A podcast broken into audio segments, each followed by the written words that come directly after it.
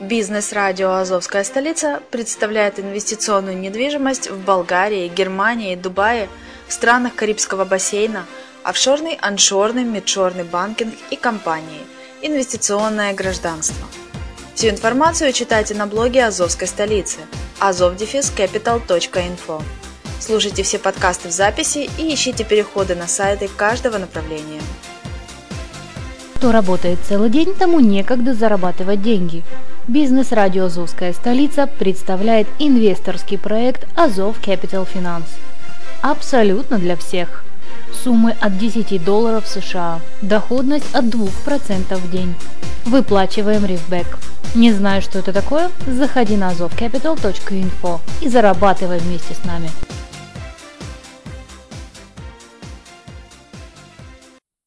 Всем привет, я Грегори Кэтс, ведущий аудиоблога Travel Top Secret на радио «Азовская столица». Сегодня мы вернемся к нашей традиционной теме и вспомним, что было 25 лет назад. Это были именно мои самые первые дни в Америке. Как я вам уже неоднократно говорил, я в Америку приехал с родителями и тогда даже с бабушкой. Было мне тогда 13 с половиной лет, поэтому во многом я не отдавал себе отчета, и только сейчас из рассказа всяких там блогеров-иммигрантов начинаю понимать, что это не игрушки. Ну, вспомним известную мудрость, что один переезд равен двум пожарам. Так скольки пожарам может быть равен не просто переезд, а переселение на другой континент с другим языком, с другими нравами и так далее – ну, самый мой последний день в Советском Союзе, вернее тогда уже он только-только распался. В Одессе в любом случае в качестве жильца. Проходил так. Просыпаешься, вокруг тебя мебель продана, большая часть домашней утвари продана за бесценок. Идешь умываться, а за это время и кровать, на которой ты спал чуть ли не с момента рождения – тоже ушла. В общем, голые стены. Зато народ валит попрощаться. Не бывало. Гостей, как на именинах. Да какие там именины? На именинах было в сто раз меньше. Но только вместо обильного стола стоит гора чемоданов, баулов. И все это мы начинаем растаскивать где-нибудь так часам 12, потому что поезд уходит по расписанию 14.55, но пока доберешься, пока это, то, да сё, я возбужденно начинаю петь песни, начинаю орать рекламы с телевидения. Вот кто-то из гостей меня подговаривает, сделай еще какую-нибудь рекламу. Мама меня останавливает. Мол, делом занимайся. Ну, через пять минут за нами заехал пазик, провез нас прощально по улицам Молдаванки, центра, и вот мы на вокзале, и вот мы садимся в поезд, и через день мы подъезжаем к Москве. Больше всего этого момента ждал, потому что последние перед Москвой два часа поезд шел под тягой любимого моего электровоза ЧС-7 постоянного тока. На встречных он был. С одной стороны, это удовольствие, с другой стороны, тогда же не было интернета, вы же знаете. И поэтому увидеть электровоз живьем, это было, как не знаю, какое откровение судьбы. Но, к сожалению, моя следующая с ним встреча, да и то в виртуале, состоялась ровно через пять лет. Не будем о грустном. Сразу вспомнил о том, что было, конечно, немножко не по себе, но я не плакал. И как вы думаете, почему? Потому что я не был уверен. Я знал, что мы едем в страну, где текут молочные реки, где идут золотые дожди, где музыкальные автоматы, такие, как я прошлым летом собирал из радиодеталей, да и то из конструктора, а другой парень собирал из поломанного телевизора, в Америке помещаются в кнопочках от часов. Поэтому мне, конечно, было очень жалко расставаться с Московской областью, с Московской железной дорогой, с поездом одесского формирования, но я не плакал, у меня были другие интересы, почти как песни поется. Я знал, что мы на следующий день будем в Америке. Ну, от Киевского вокзала к Шереметьеву мы добирались так, что пришлось кучу денег потратить. Там одни ребята, которые встречали иммигрантов, везли. Притом они везли в таком вот УАЗике, по-моему, даже без стекол. Такой зеленый УАЗик, такой казенный-казенный, как военный. Такие ребята, которые такие огромные деньжища берут за этот сервис. И такой скромненький УАЗик. Ой, скривился я. И так народу туда набилось. Так эти ребята сказали, хотите? Вот вам такси, мы ему оплатили все, и он нас повезет в Шереметьево. Помню, что такси была обычная «Волга», номер 3159, как одесский трамвай, этот УАЗик, номер 7901, не помню, то ли МВМ, М, короче говоря, Москва. Москва тогда пестрила рекламами, как не было год назад, на троллейбусах были рекламы. Немножко ее посмотрел, и через час я в Шереметьево.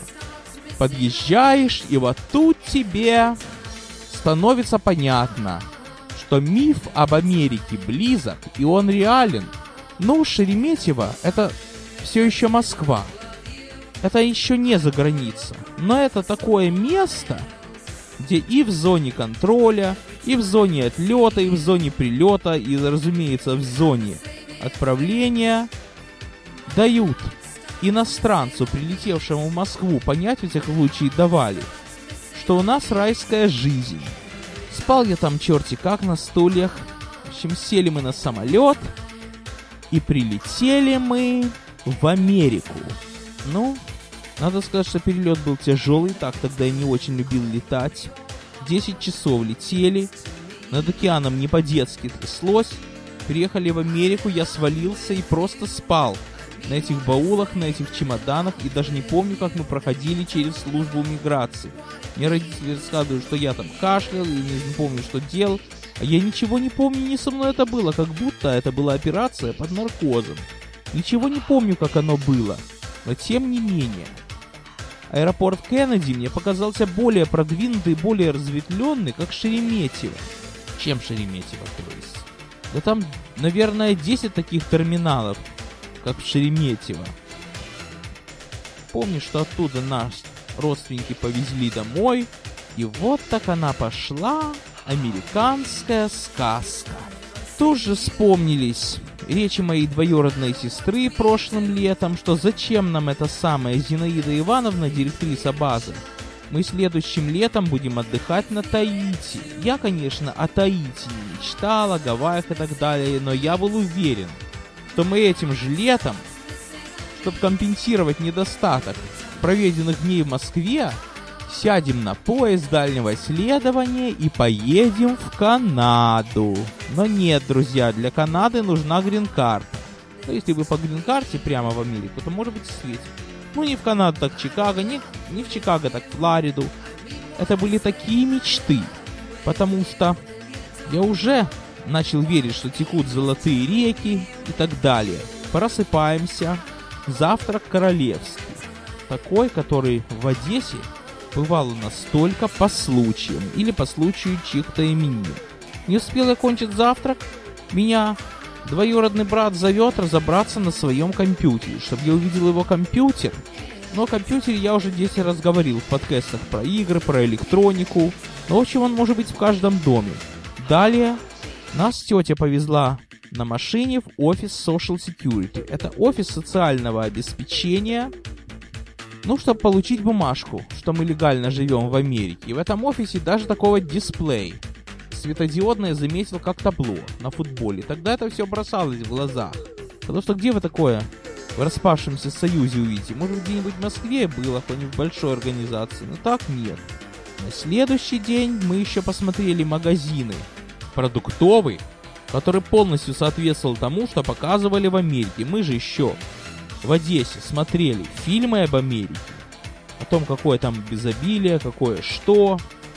И, наконец-то, взяли ананас, который мы поели на второй день, потому что моя тетя о нем забыла. Это для меня это огромное дело.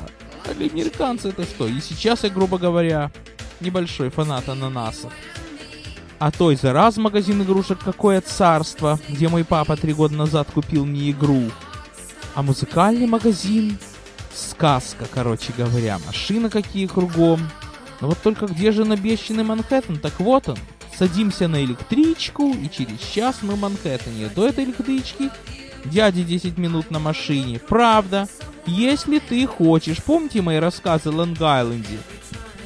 Самостоятельно пойти в магазин у тебя не получится. Кругом машины, над тобой все будут смеяться. С одной стороны, все люди на машинах, а с другой стороны, ты, ты эту машину сначала научись водить, потом ты эту машину купи, потом то-да, то-да, пятое, десятое. И вот мы приехали в Манхэттен. Смотрится он, конечно, по-манхэттенски. Но, помимо всяких там представлений на улицах, сверкающих огней, реклам. Ну все как папа рассказывал, как в фильмах показывают. Иногда бомжи сидят, жалобно денег просят со стаканчиками, вот как у нас там на родине. Подайте Христа ради. Так тут то же самое. Забегая на 6 лет вперед, расскажу, как я видел одну бомжиху, тоже в Манхэттене валялась. Ну, шоколадного цвета сама бомжиха, а была она в непрозрачном мешке для мусора. Из мешка торчала только голова. Так нам стало ее так жалко, что мы купили ей футболку, просто чтобы она совсем без ничего не валялась. Такое можно увидеть. А тогда, в те дни, о которых я говорю, уже на Таймс-сквере я видел несколько черных митингующих, и вот мы спускаемся в метро. Метро совсем не то, что в Москве. Честно говоря, меня папа предупреждал, что ты будь готов, что метро здесь некрасивое, оно не ухоженное, оно старое оборудование, и, в общем, совсем не то, к чему мы привыкли. Так вот, оказалось более того.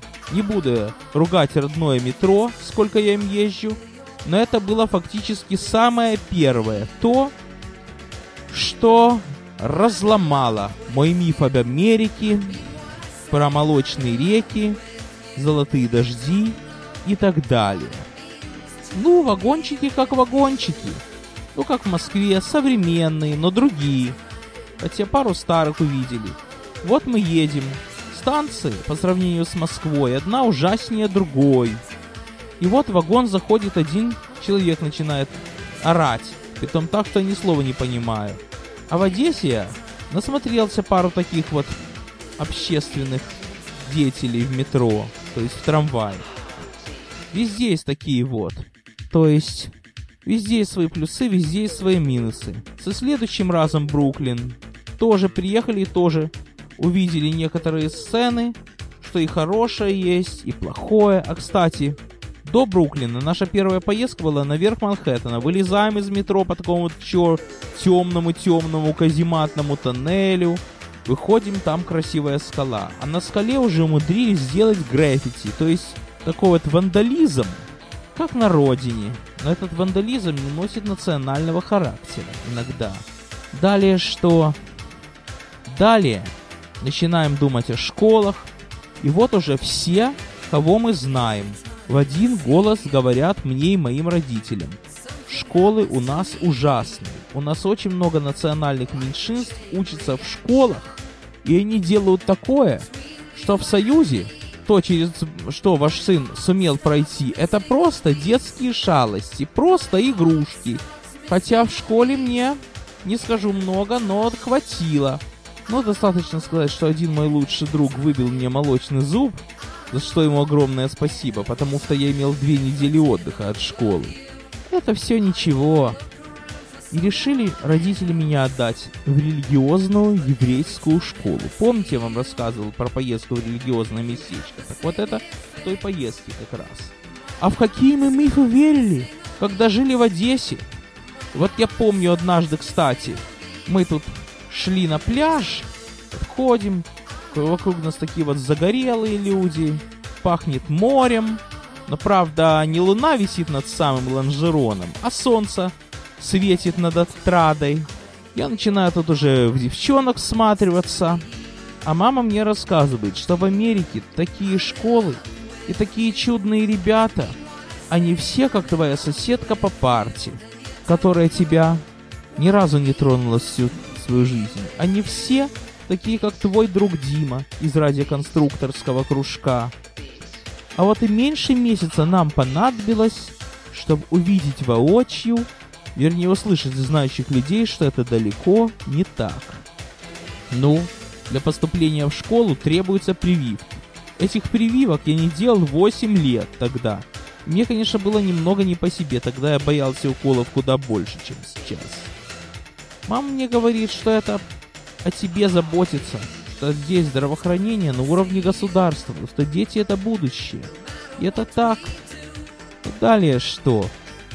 Что еще вероломно сломало миф о том, что в Америке текут молочные реки, идут золотые дожди и растут золотые деревья.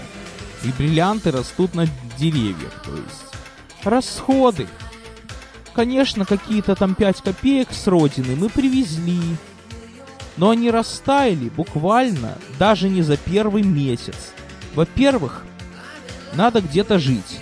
Кварплата сейчас сумасшедшая. Тогда она была вдвое меньше, как сегодня. Помню, 625 долларов в месяц за двухкомнатную квартиру. Но это двухкомнатная однобедрумная, потому что здесь квартиры не по количеству комнат, а по количеству спальных комнат. Одна бедрумная, одна спальная по-русски. Потому что говорят еще однобедренная. Сколько бедер у квартире, так вот одна бедрумная, одна спальная. Там было фактически две смежных комнаты. Притом одна была без стенок с видом на кухню, с видом на коридор, как плацкартный вагон. Мебели нету. Только привезли кровать. Такую вот платформу, на нее матрац, и на нем спишь. Вертолет еще у нас был. Но вертолет, в смысле, раскладушка такая вот продвинутая. Помню, что диван мы подобрали с улицы. Мебель оттуда же первые два года. То есть, вот вам и Америка. Но с другой стороны, двухкассетник стоит 100 долларов. Эти 100 долларов для американцев это не деньги, зато за эти же деньги можно и в Вашингтон поехать. Чем много чего реального было, с чем мы столкнулись в первый год, что дало нам понять, что то, как мы думали об Америке, это не так. И это естественно. Потому что в любом случае это качество жизни. Я не скажу, что не буду спорить, где сейчас лучше сейчас. Я считаю, что везде в принципе одинаково. А еще лучше жить там, где ты привык. Но тогда бросался контраст между тем, как Советский Союз выглядел после распала и как Америка была тогда. Сейчас оно все по-иному. Продолжим о школах. Конечно, я еще заведомо знал, что здесь каждый ученик имеет право выбирать предметы, а не брать, вернее учить то, что дают. Притом всем одинаково, как на родине. Но в школах это отдельная тема. Но, к сожалению, американская школа, как мы только приехали и узнали, отстает от российской, вернее отставала, не знаю как сейчас, кто уже от кого отстает, не знаю, года на два. И та математика, которую мне пришлось учить на первых порах, это математика, которую я учил на родине два года назад. Но учитывая, что я плохо знал английский, мне это было на пользу. То же самое переучивал, только на другом языке. Повторение – мать учения. И не только математика, и другие предметы все отстает, и это сказывается, но с другой стороны, здесь все зависит от ученика. Если ты ученик достаточно продвинутый и с хорошим английским, ты можешь в школе брать институтскую программу, можешь, более того, находясь в школе, уже учиться в институте. Мне этому всему помешал плохой английский. Многое другое. Помню, как когда мы уже паковали вещи, я у мамы спрашиваю, а в Америке продается набор юный химик? На что мама мне отвечает, в Америке своих идиотов хватает. То есть, будь умницей. А юный химик оставим здесь. А в Америке действительно, юный химик есть тоже. Я его не использовал, потому что мне не было на это денег. В Америке есть все. Но для этого надо иметь деньги. А первые два года, вернее, кому как, эти деньги надо еще заработать. То есть первые два года вам будет не до этого. То есть иммиграция, поняли друзья, не прогулка. То есть, если кто-то из вас желает эмигрировать в Штаты, конечно, может быть, вам от этого будет лучше в конечном итоге. Но это лучше может быть где-то лет через 5, лет через 10, а может и не лучше. А может быть вы на родину вернетесь, а может быть вас будет тянуть на родину, но все-таки вы там останетесь. Это все индивидуально. Я свое мнение не навязываю никому. Только вдогонку расскажу все-таки об ананасах. Помнится в Одессе. Что-то я у мамы спрашивал, ой, скучно, ой, хочу черную икру. А ананас ты не хочешь? Тогда шел разговор на таком уровне. А в Америке я тоже, в качестве шутки спросил, ну мы когда станем на ноги, мы купим ананас? Так вот, ананас мы покупали почти каждую неделю. Pineapple. Сосновое яблоко. Я не скажу, что сейчас я их большой любитель. Я с огромным удовольствием их поедаю, наоборот, и немножечко такой вот. Отдает немножко остренький, но очень сладкий. Но ананас это скорее был не вкус, а что-то такое, чего у нас там не было. Ананас, анавас. Еще на родине я никогда не слышал, что есть такой заморский фрукт, как киви. Вот только прочел в одной статейке в юном технике уже перед самым отъездом, что какие-то советские ребята съездили в Сеул. Притом самых умных выбрали, и там они ели киви. Киви напоминает клубнику, а тут просто так – мы с мамой гуляем по городу, зашли в одну контору, и там одна добрая тетя, тем более она знала, что да, у меня был день рождения, угостила меня киви. И мне не страшно понравились. И манго. Там был сок манго. Там мы многого чего не знали, хотя, честно говоря, уже когда распался союз, так знаете, кому-то было очень хорошо, кому-то плохо. Все это там уже продавалось на базарах. Но опять-таки, я в эту свою речь не вкладываю политики ни капли. Моя миссия – вас проинформировать о том, что мне еще память не стерла. И учитывайте, что тогда я был ребенком. А ребенок, когда он под крылом у родителей, ему море по колено. Но честно говоря, море-то по колено, но довольно сильную депрессию и мысль о том, что во, там был друга, здесь никого, там был радиокружок, а здесь одна школа. Такое было.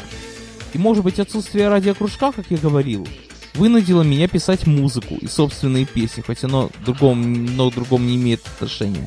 В общем, поняли, друзья, что Америка не игрушка, иммиграция не прогулка. На сегодня все. С вами был Грегори Кэтс.